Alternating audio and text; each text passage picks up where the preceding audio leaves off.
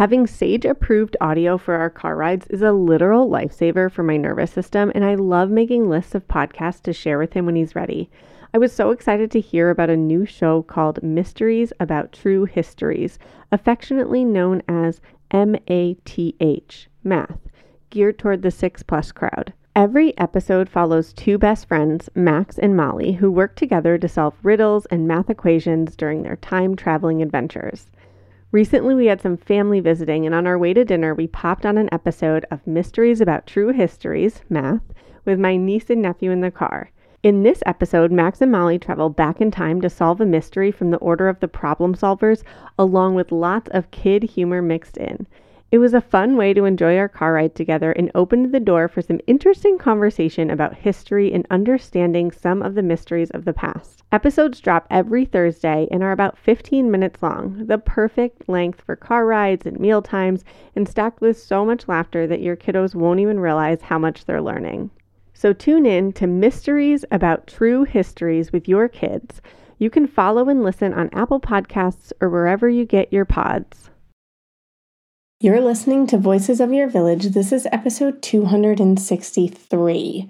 Y'all know I love hanging out with an OT, an occupational therapist, and today I got to hang out with OT Julia Ieslin to talk about high energy kiddos. We are diving into what it looks like to support those sensory seekers who have a lot of energy and trying to meet those needs. And what does that look like? How do we do that as an adult? How do we do that in families of multiples or in a classroom setting when you can't give one to one attention?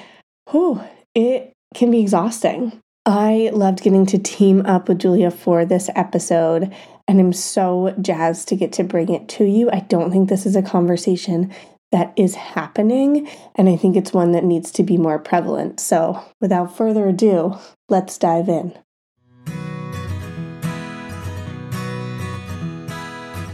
Hey there, I'm Alyssa Blask Campbell. I'm a mom with a master's degree in early childhood education and co creator of the Collaborative Emotion Processing Method.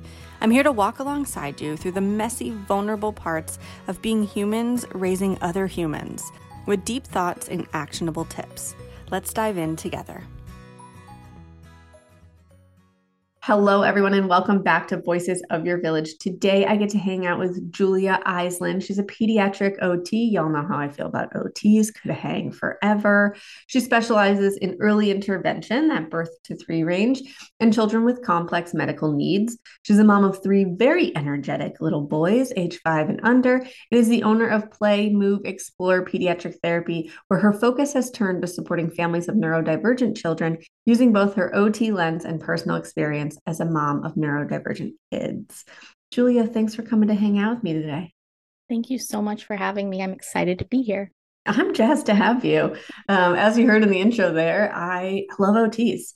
And I feel like I truly, we can't do our work in emotional intelligence without your work. They go hand in hand. I'm so jazzed to get to chat sensory systems today. Me too. Let's do it. You mentioned in your bio here very energetic little boys. We talk about like high energy kids in your work. What does that look like? What does a high energy kid look like? Some people describe high energy kids as kids that just seem to be the energizer batteries that just seem to go and go and go. Um, using my OT lens, I see it a little bit deeper than that, but as the parent, I totally still feel the like never ending movement, never ending talking, never ending energy. So, those kids that are just in constant movement, talking, touching, spinning. And one thing I think people forget is that you can be a sensory seeker in any of the senses, not just the typical always moving or spinning. Um, you might have kids that are touching things all the time, or like to touch their hair or other people's hair, or like to hold toys close to their ears because they like the sound or they like repetitive sounds. So they're you know, tapping their fingers or clicking their pens, that kind of a thing. So it's just they need a lot of sensory input to fill their buckets. I like that you noted that for the seekers that, you know, let's let's revisit for folks who might be new to us. And if you are new and you want to dive deep into the eight sensory systems, head on over to episode four with OT Lori Goodrich. We do a deep dive there if you want to just learn more in depth about the sensory systems. But let's just touch base real quick on the eight sensory systems. And because um, you, you mentioned the spinning and the moving all the time. And we could do a quick overview for folks who this might be new to. Sure. So the ones that most people are familiar with are vision, smell or olfactory, taste, touch, and sound. Those are the ones that most people are familiar with. People can be sensitive or seeking to any of those senses. So, for example, if you want to talk about the tactile, the touch, someone who may not want to touch their food when they're eating or doesn't like their feet in the sand. That would be a sensory sensitive child. What I tend to focus on is the opposite kids that don't want their shoes on because they want to feel the sand and the grass between their toes, or their parents report things like, they're constantly petting me. They're touching their skin to the point of it being raw. So their body really enjoys that tactile sense. So those are the five main ones. Then there's the ones that we don't normally talk about as much. So proprioception, that's your body's sense of itself in space. Proprioceptors are located in your joints. So kids that are proprioceptive seekers are often our jumpers, our crashers, our kids that are rolling all over the place. You can get proprioception from your jaw. So, kids that are chewing all the time. That's one of the most common questions I get is like, my kid always has their toys, fingers, whatever, straws are chewed to nothing. What they're getting is that proprioceptive input by doing that. And their body needs it. They seek it, they want it, they crave it. And then vestibular, that's the other really important one that we see with our seekers. That's the sense of movement. So that would be kids that are swinging on everything, spinning in circles, upside down. One of my sons seeks inversion like crazy. Like nine times out of 10, if he's on the couch, he's upside watching TV upside down. He goes down slides upside down. He will just have a conversation with you like on his head upside down, just because he really likes the feeling, that vestibular input. He wants it all the time. Mm-hmm. Yes, thank you so much for bringing those down for people. And we'll often talk about that, uh, the eighth of the interoception, and we can kind of go quickly over it because it's not usually something we're seeking. Seeking exactly, but you can be sensitive. Um, do you right. want to break it down real quick? What interoception is? Yeah, that's the sensory system that you can sense internally what your body needs or feels. So maybe like recognizing that your heart is racing or that you're hungry or thirsty. That isn't typically a sense, like you said, that people seek, but it is one that people can be um, sensitive to. Yeah, thank you so much for that. I have, yeah. have a tiny human who has a sensitive interoceptive system, and like if he's a little hungry, he's a lot hungry. If he's a little right. tired, he's a lot tired. But he also was able to tell us, like, I have to pee or I have to poop really young before he had a whole bunch of language. He was aware of those things. And then for us, it's been helpful in the emotional regulation side knowing he has a heightened interoceptive system and is has a sensitive system we focused on like how does your heart feel? Is it beating fast? How do we slow it down? Knowing like that's something he's pretty aware of generally. And if we can help him tune into those internal cues we can work on tools for regulation in the way that makes sense for his body. Um, just want to toss that one in there. Yes, that's also a strategy we use for seekers. Um, they just usually need a lot of prompting. I'll use that with my son sometimes. Put your hand on your chest. Do you feel that? Oh my gosh, your heart is going pound, pound, pound on your hand. And then he'll he'll pick up on it, and I'm like, that means our body was moving really fast. So yeah, we use it as a form of regulation. Yeah, I love it. well, I love it. Um, you know, you chat in your work about a sensory lifestyle, and this just like speaks to me. Let's break this down. I want to dive yeah. into what is a sensory lifestyle? So, a sensory diet is what has been commonly used by therapists as almost like a prescription program to give to parents to help their kids get sensory activities and input throughout the day that their body needs. And I definitely was giving parents sensory diet before I had my own children.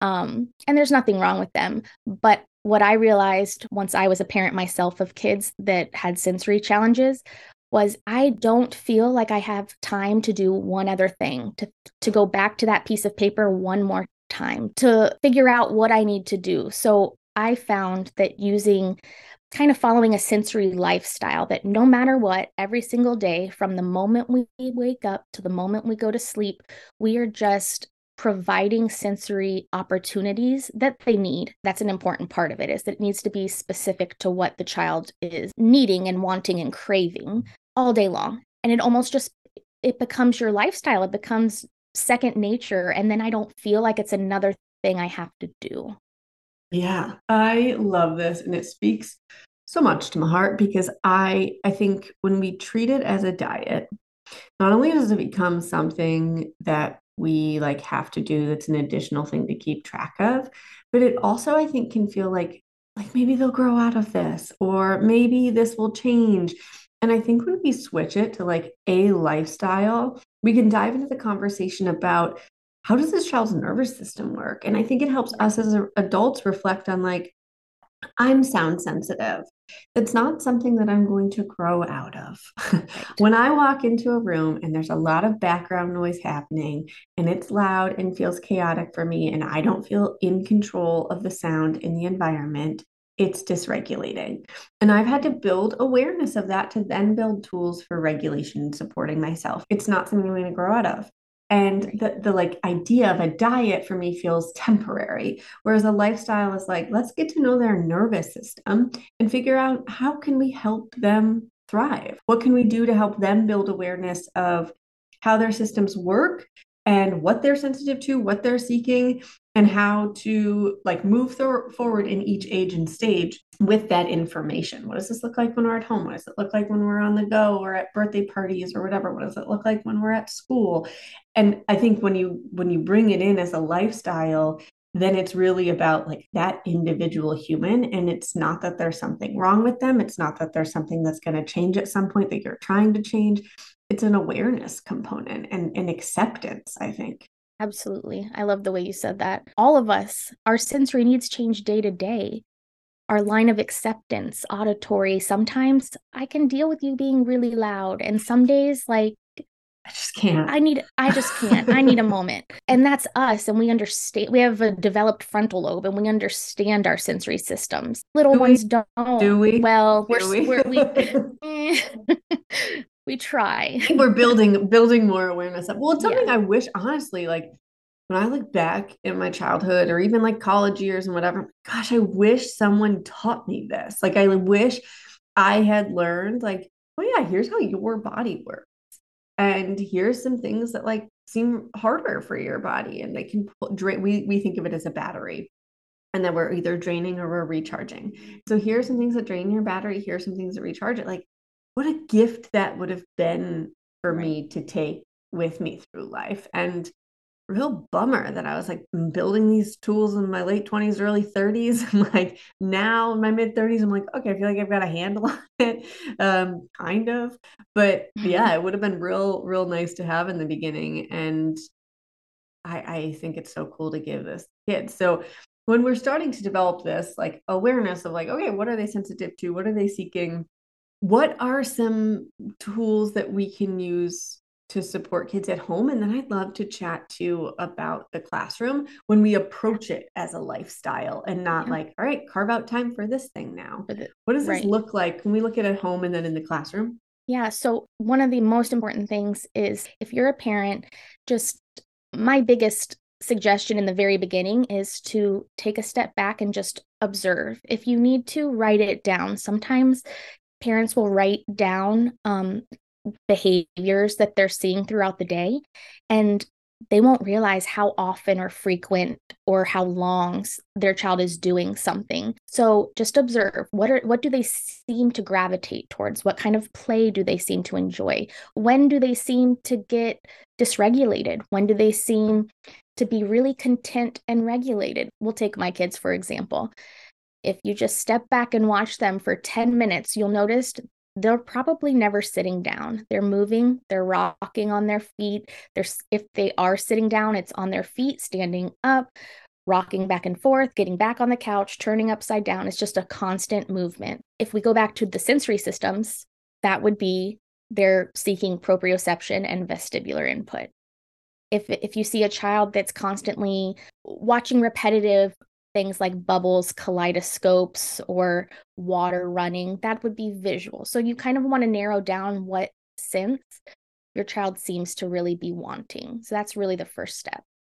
Yeah. Then. And for folks, yeah. if you are like feeling like this is feels overwhelming and I don't know what I'm doing, we worked with an OT to create a sensory profile quiz that's just like a jumping off point to give you a little more information. You can take it as many times as you want for as many kids as you have. It's just seedquiz.com and it'll help you and it'll give you more information about these different sensory systems and what you might notice, some activities you might notice them gravitate toward, and then things that you could do to support them or provide opportunities here. So, just as a side note, if you feel overwhelmed by any of that. And that is the most overwhelming part for parents mm-hmm. because, as an OT or somebody in the field, if I see a child doing XYZ, I can pretty quickly say, totally. oh, they're seeking this or they're avoiding this. But for a parent, that is the harder part.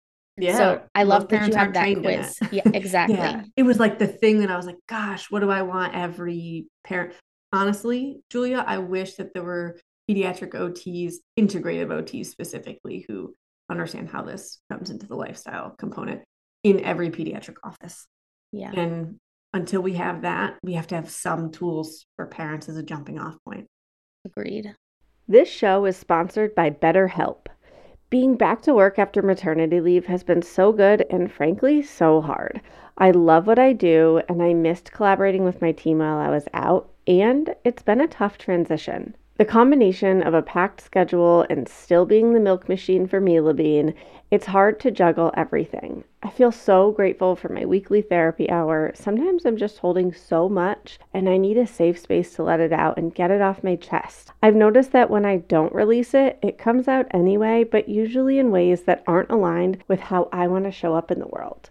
BetterHelp is such a convenient, flexible option for parents who just can't take the travel time to get to an in person therapy visit. It's entirely online. You can show up in your jammies, always a win in my book, and you can switch therapists anytime for no additional charge. Just fill out a brief questionnaire to get matched with a licensed therapist, and you're on your way to feeling heard. Get it off your chest with BetterHelp. Visit betterhelp.com slash voices today to get 10% off your first month.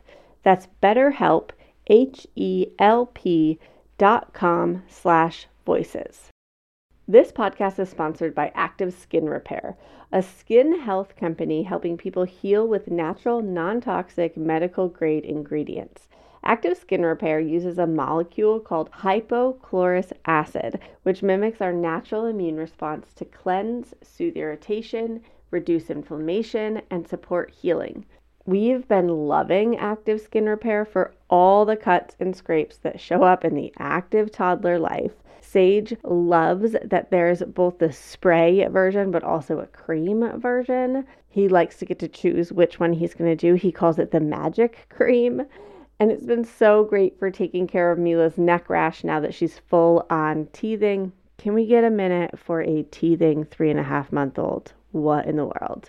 Active Skin Repair has thousands of five star reviews, and the ingredients so safe and clean they can be used from the youngest member of the family to the oldest, keeping it simple with one soothing solution for all your family's skin health needs. Visit www.activeskinrepair.com to learn more about active skin repair and to get 20% off your order, use code VILLAGE. That's www.activeskinrepair.com, code VILLAGE for 20% off your order. Yeah. All right. Sorry to interrupt you. No, that's uh-huh. okay. So, a huge component of the sensory lifestyle is once you've determined what is my child seeking, then you want to put activities that allow them to get that input. So I that sounds counterproductive to parents.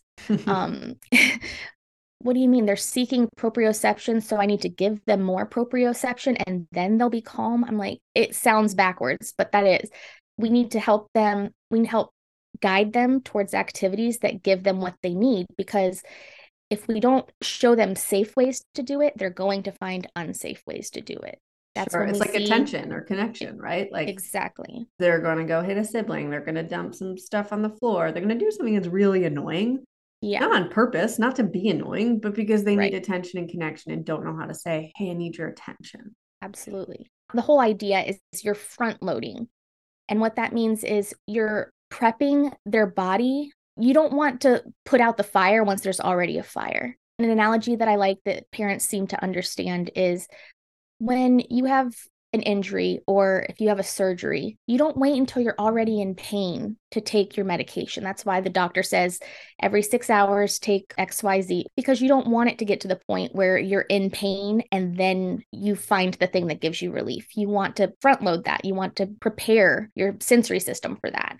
So, what we're going to do with the sensory lifestyle is we're going to provide activities that give them the sensory input that their body needs the entire day with the hopes that that kind of fills their bucket little by little and we never get to the point where our bucket is spilling over or empty let's say.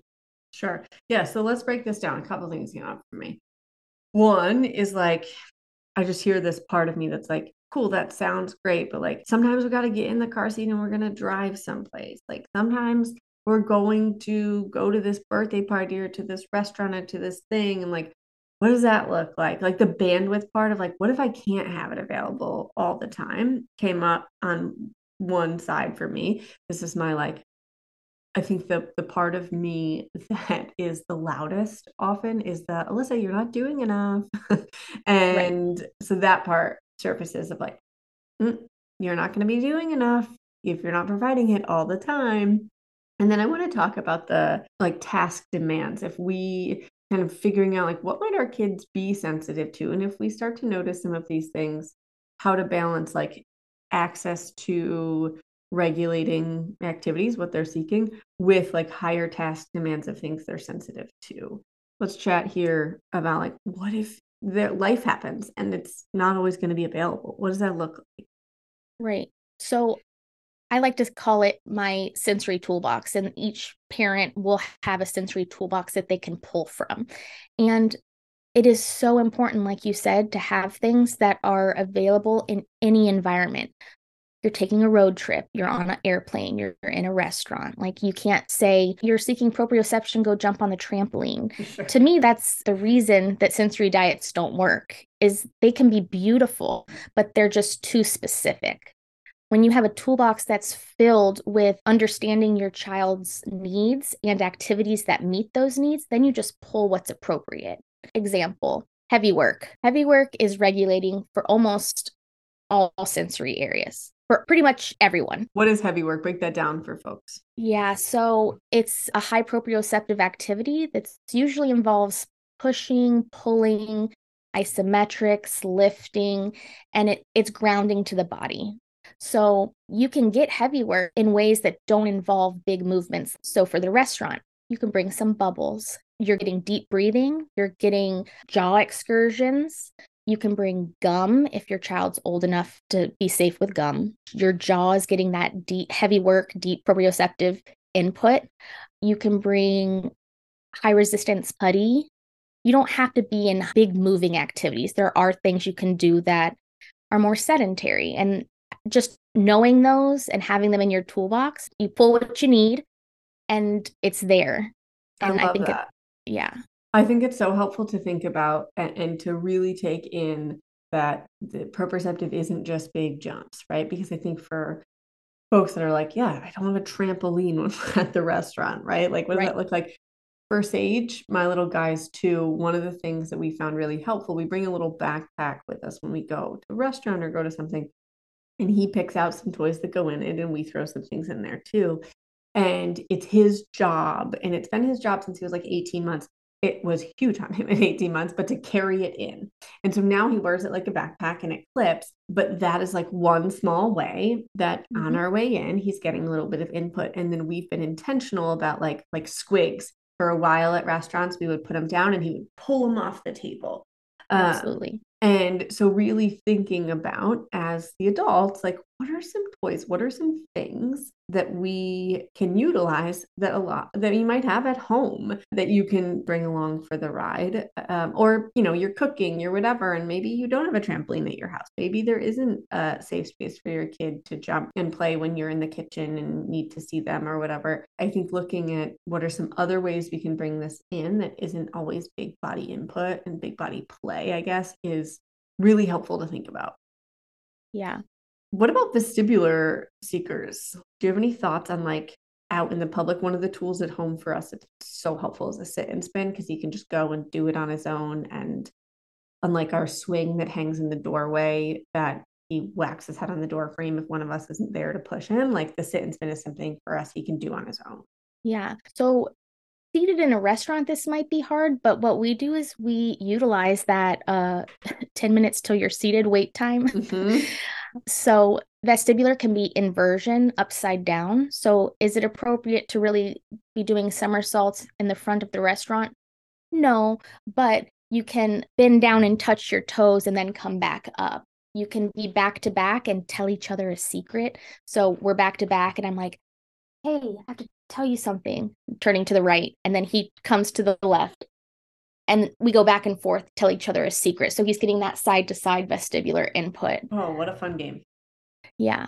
If you're outside, you can do bouncing. You could, if you have a tiny, you know, a younger one, you can do horsey rides where they're sitting on your lap and you're kind of bouncing your legs, give them a little bit of that vestibular input. I love that. So those are vestibular is probably the hardest to like keep under wraps if you will um, sure. because it, it, that is what it is it's the sense of movement so you do have to move whereas like you know proprioceptive tactile auditory those you can kind of conceal more because you can be sedentary vestibular is one of the more challenging ones but there are a few ways to get that movement input in more subtle ways Sure. It's been one of those things that I've learned for myself as a parent is really helpful for me to try to get in before we leave the house. Like if right. I can prioritize it before we leave the house, it usually makes the getting out of the house easier and then the being out of the house easier. If we can do an activity, like if I pop him on the swing for five minutes and I'm like pushing him slash packing a bag to leave or whatever, like that is super helpful. Or if we set up a fun game where he, he loves to like crawl around and then he rolls, um, being different animals. And like those are are ways that I've found like pouring into it before we even leave the house has been helpful. Right. so you basically are you're basically already living a sensory lifestyle because you're front load you did exactly what I was explaining is you're you're front loading that input. You're giving him the input that he needs before he becomes dysregulated and his and his bucket's empty. Yeah. You're, it's my goal always because it makes my life easier. Right. Like right. it started for me as a teacher of like, how do I make my life easier? Like I think it can sound like, wow, like way to go, Alyssa. But truthfully, like for me, it really comes back to a real selfish motive of like, if I'm out and about and he's dysregulated, it's harder for me. And so for me, so much of my mental energy goes into that proactive front loading of how do we support, how do we make it so his battery isn't empty? How do I recharge right. before we're getting to like a flashing, blinking red 10% battery life? Right. Um, and yeah that just it makes sense in my brain makes my life easier perfect when we are looking at the classroom for our teachers who are tuning in um, and i know we have a bunch of folks who tune in with multiple kids and you know as a mom of three for yourself too like have different systems at play different needs like the kid who is loud and then the kid who sounds sensitive and looking at like how do we juggle this? What are some ways that we can build tools in to our everyday practice. So it's not like okay you get one minute on the sit and spin and then like you're done. Um, but how do we build it in to our everyday yeah. practice? Yeah so for a larger group such as a classroom like I said, heavy work is kind of universal. So everyone's going to benefit from that. So if you can build that into your day um, several times a day, where, and same with movement, movement is important for everybody. It's not just going to be our seekers or someone with a diagnosis. Movement's important for everybody. Heavy work is beneficial to everyone. So if you could find little parts of your day where you can add movement where you didn't normally have movement, for kids that really seem to like need more than other kids, I love to give them jobs. Can you be the one that passes out the book to the class? Can you be the door holder? Can you help Miss So and so take this to the office? Oh, my bag is so heavy. Can you help me carry my bag? Those kind of things. So, I, for the proprioceptive seekers, the kids that are just like off the wall, mm-hmm. those kids, you give a little bit extra. But in for the most part, every kid's going to benefit from moving more in the classroom. Love this um, it, there's so much time in the classroom that can be restricted movement, right? Like sitting in circles, sitting to eat, sitting, sitting, sitting, sitting, sitting.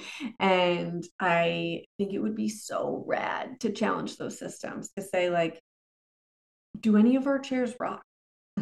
Can any of right. them be chairs that spin? Do they have to sit to eat? Can they oh. move? You know, like, what does it look like? I know in our house, uh, like at my house here, we have a learning tower, like a kitchen tower. And Sage has breakfast there every morning as like we're all, it's not a meal that we generally sit down all together for. And he'll like hanging off the side of it, swinging his legs, moving around. Again, it makes my morning easier if he can right. eat breakfast there doing that. And then I look at like school and like, yeah, he doesn't want to sit in a chair and eat. I'm like, does he have to? Right. And so, like, but just right. looking at that across the board, like, can we challenge those systems for us? And I love the idea of jobs. And you don't have to like think up new things. Like, you can truly just build them into the classroom community. Like, there are so many jobs that we as teachers or that we as parents do all day long that we don't think about. For us, I've started saying, like, when I bring the laundry up from the basement, I usually bring it up to the basement from the basement and fold it in the living room. So it comes to the top of the basement stairs, and I ask Sage, "Can you just push the basket into the living room for me?" That's super helpful.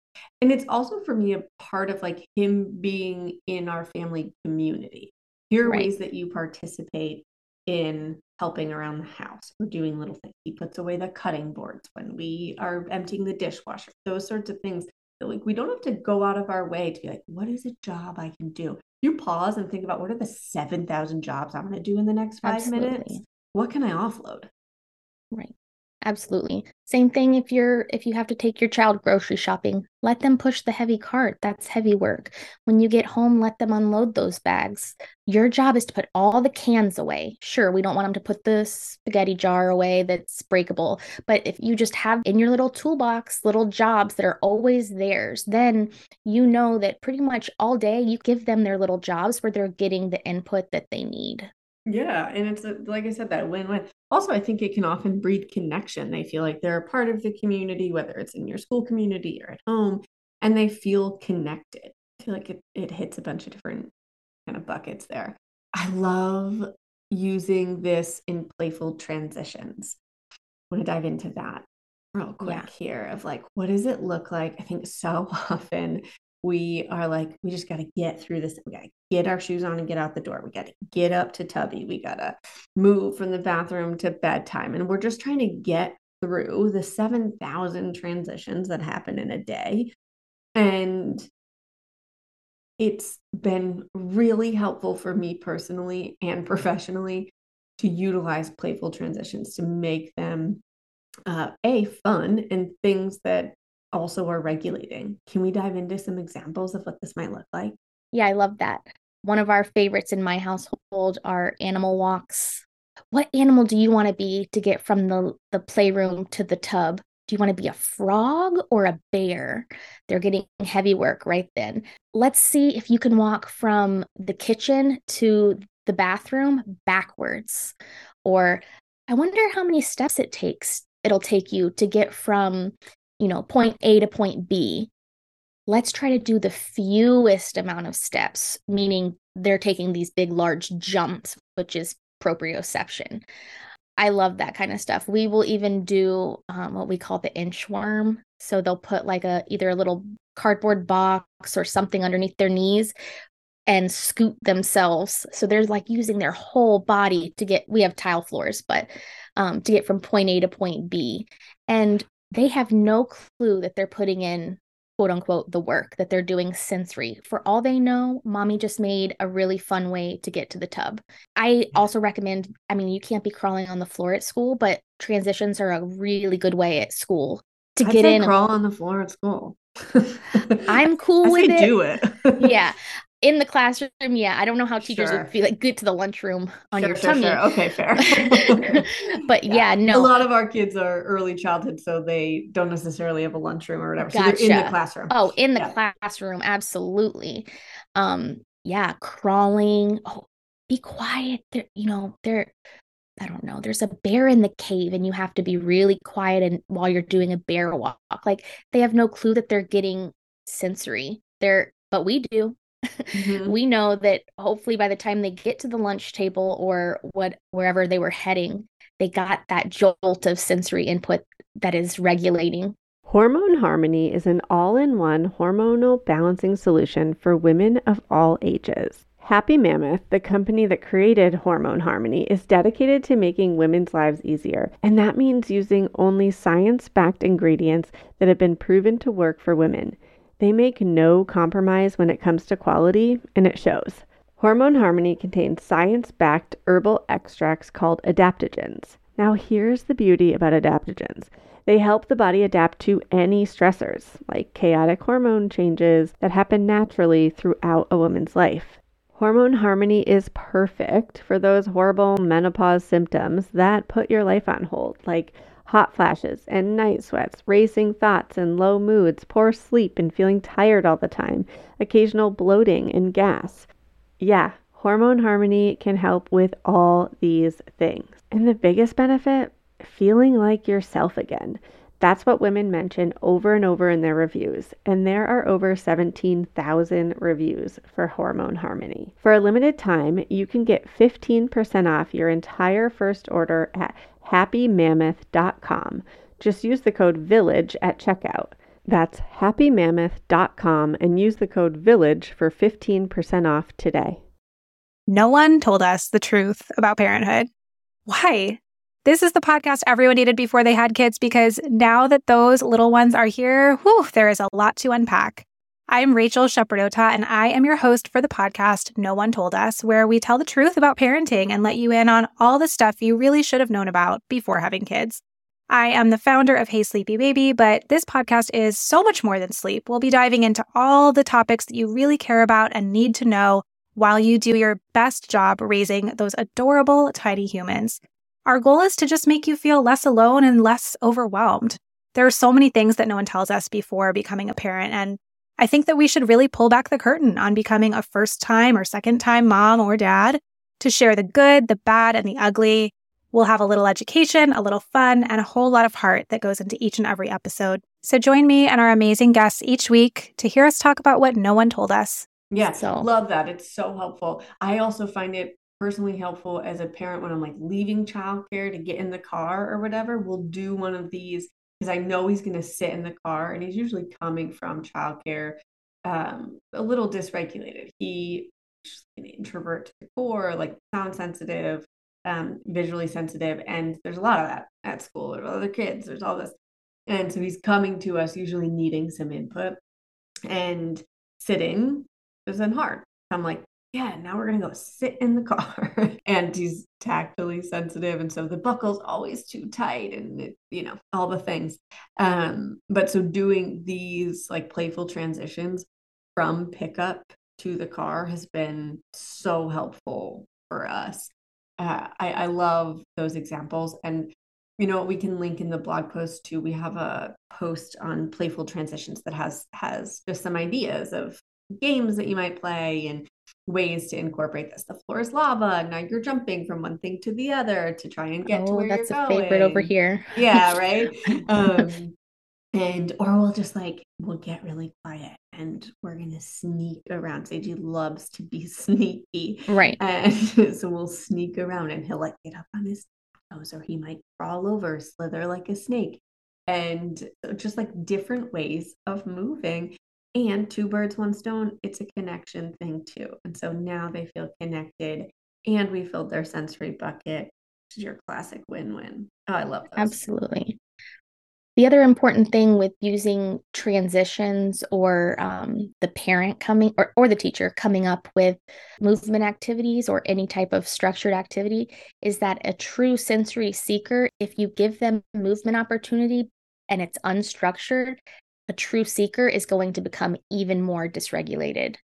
So transitions are what that might look like here. So if you have a, a child with sensory processing disorder specifically is a sensory seeker, they're jumping around the house and you know they've got all this energy and the parent says go outside and play. Go get your energy out. In theory well there's no problem with that first of all. Kids need unstructured play absolutely. But for a true sensory seeker they go outside they're climbing the tree and jumping out. They're escalating. They're moving. Theoretically you would think that they would get tired they would get their wiggles out. No a sensory seeker is going to escalate. They're going to push the limits. They start to do things that are unsafe as ways to get the input that they need. They become even more dysregulated. So then they come inside it's dinner time let's say and the parents like what happened? You were outside for an hour. Like why aren't your wiggles out?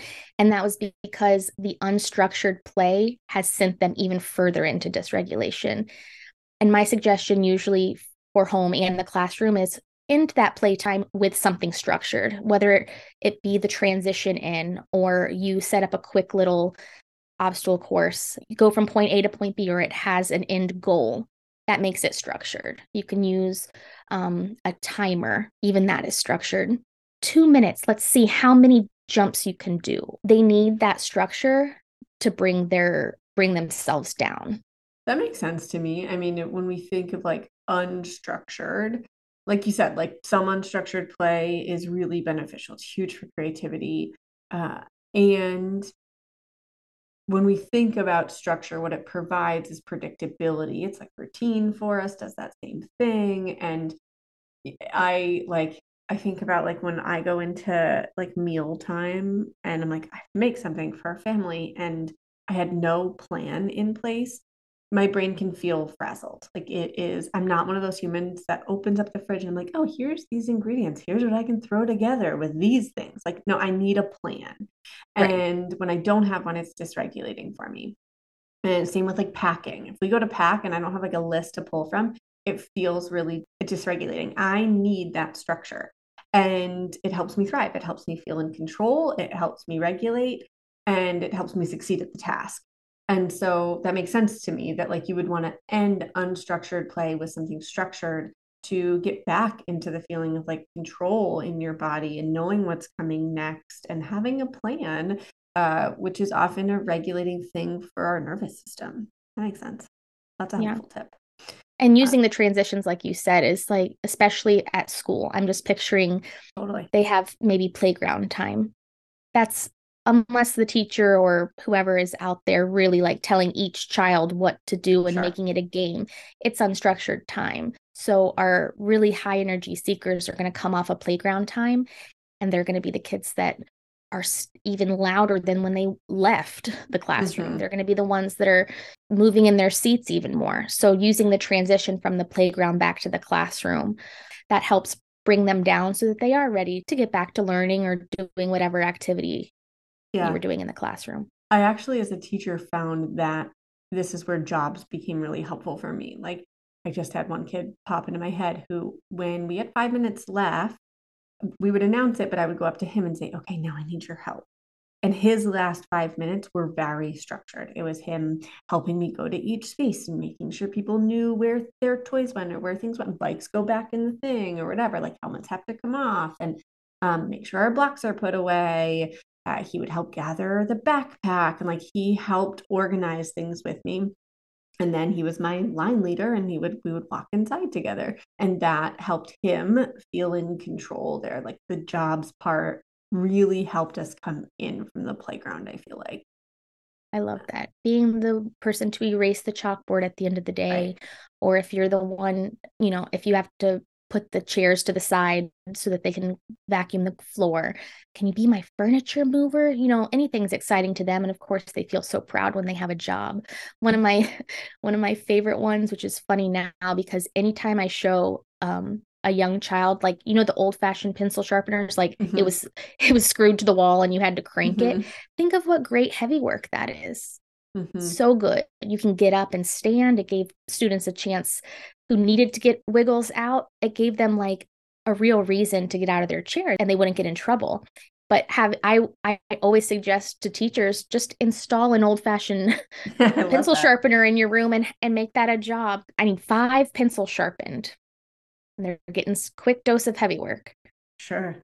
Yeah, love that. Awesome. Oh, Julia, I feel like we could just go into this forever with you.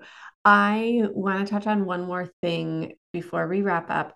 How can we support sensitive siblings or friends when the energy or the volume gets really big, like asking for a friend?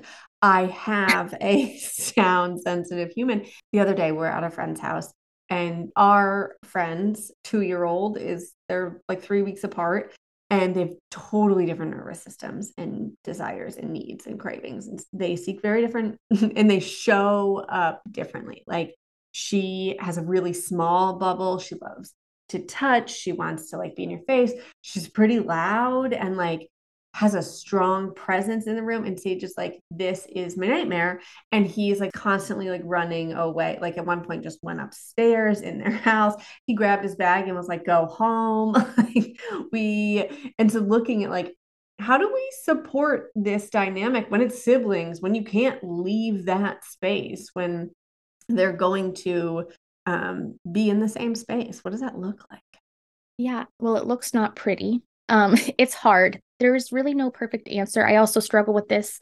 Happened at the dinner table last night. I have one child that is very loud. Sitting right next to him is my other child covering his ears, saying, too loud, too loud. Mhm. so it, I get it totally. And it is hard. There are times where you can provide safe spaces for both parties. Like, just as much as the one needs to have a more quiet, mellow area, the one that needs to be loud also has that it's a real need for them to be this loud and to get that energy and that talking out not out of their system but like that's a need for them right? So they need to be able to know that there's a safe space for them to do that too. When you're in a small area and there's really not a place where both people can go and get what they need um, i think it's really important to start young and talk about you know, our brains are different and we all process things differently. And right now, so and so needs his brain really doesn't like that's too much for him. But I know your brain loves the sound. Getting them to understand that, like, not everybody's brain is the same and not everyone has the same needs. Um, that goes a long way. And then having safe spaces and kind of respecting that. Like, if my one son says it's too loud, we just take a little break. We'll go take a, a walk outside. But when it's siblings, like you said, Mhm. it's hard. And I haven't found a perfect answer for that, Yeah. to be totally honest. You know, it's just trying to balance. Sure. Yeah, letting each person be their authentic self without stifling them.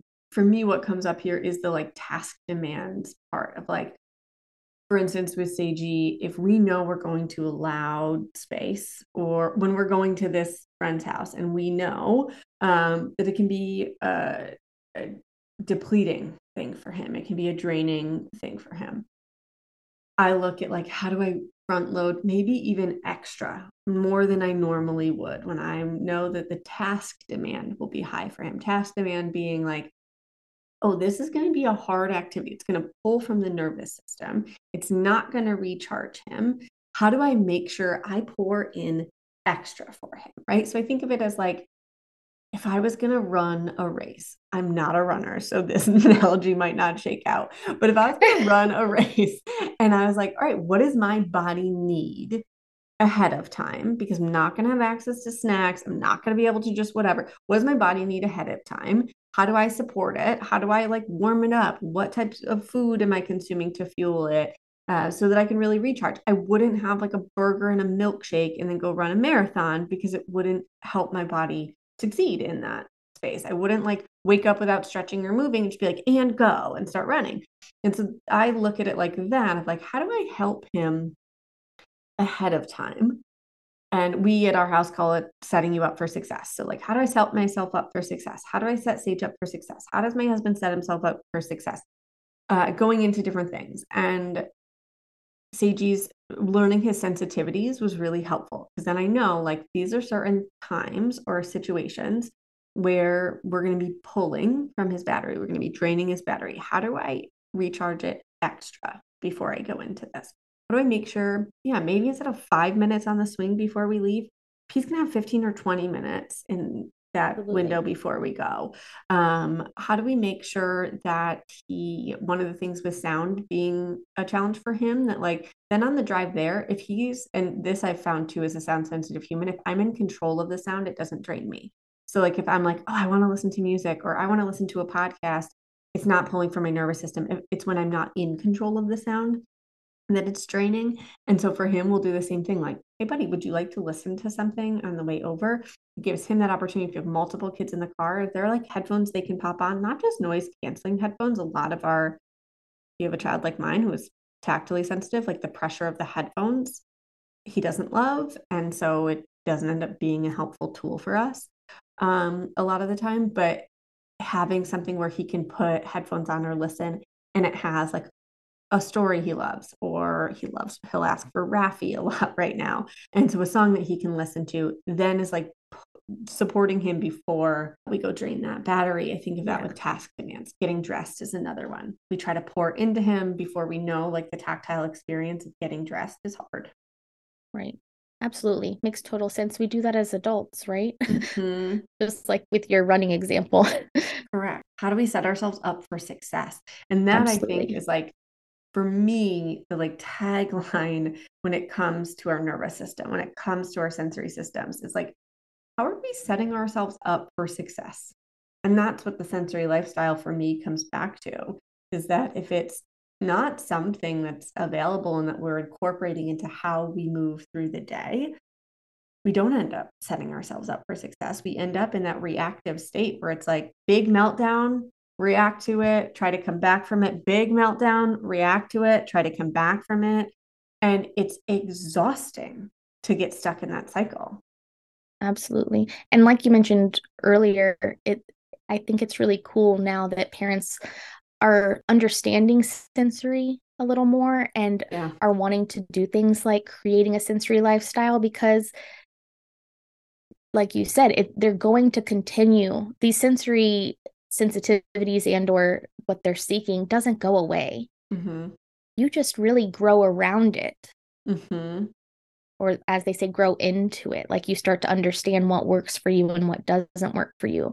But it's really cool that you know now kids are given the the opportunity to like participate in that from a young age to understand either the battery analogy or the bucket analogy sure. you know? I don't know. I was i never had that as a kid. And i i think most people in my generation didn't. And i think it's really cool that our kids now are getting that opportunity to learn about their bodies and learn about their needs from a young age. And that goes right into the sensory lifestyle is once they start to understand their needs and you know mom gave me this activity because i really like spinning or jumping or she knows i really don't like this sound so she packed this. They see that and they learn it and they're making their own toolbox for when they're older and taking care of themselves. Totally because the goal isn't that they're always in a space that's a regulating space. Like we are going to go to people's houses that have loud humans. He's going to go to conferences someday. He's going to be in a classroom with loud kids. And it's not my job to put him in a little bubble. It's my job to equip him with the tools to thrive. Absolutely. And helping build that awareness of like what drains you and what recharges you. For me, it's like this is the key to him being able to navigate the world is understanding how his body functions. Yeah. And think of how much stress you're taking off of him as a young as a teenager and a young adult. To like not have to be figuring that out while you're going through puberty and getting your fir- going into your first relationship and job. Totally. Like you've kind of like got feeling annoyed, feeling dysregulated, right. moving right. through the world dysregulated because you don't know how your body works. And it's like Absolutely. it doesn't have to be that way. And what a cool gift we get to give kids now as we're building these tools for ourselves and building this awareness. Yeah. Julia, thank you so stinking much for the work that you do. It oh. is truly, truly, uh, it's like I said, like this is the stuff that I think changes lives. I think it's what can impact our day to day most significantly. And I'm really grateful for you. Where can folks find you, connect with you, learn more about you? Yeah, I'm mainly over on Instagram on uh, OT Mama of Twins. You'll see a lot of my high energy boys and activities that we've got going on and strategies that we use. That's mainly where I am. And also uh, playmoveexplore.com, starting to put some activities up there and offering some consults. So awesome. check me out there too.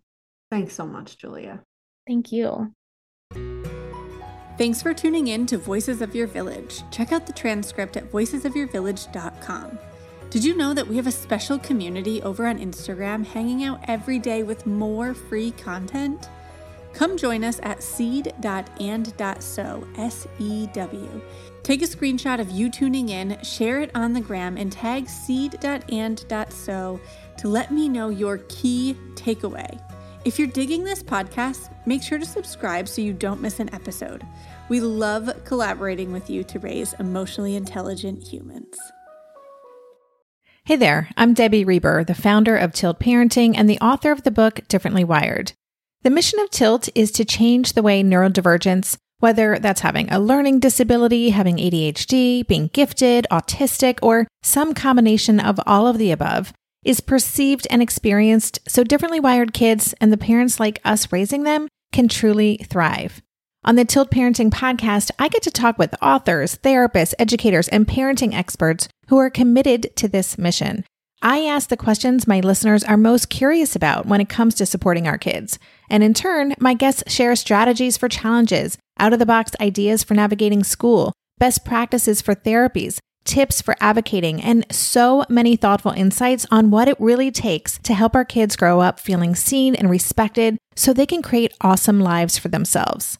I know that raising a differently wired kid can feel overwhelming and isolating, but I promise you, you are not alone, and it can feel so much better. If you're on this parenting journey, come listen to Tilt Parenting. Together, we can shift this paradigm and show up for our exceptional kids with hope, possibility, and joy.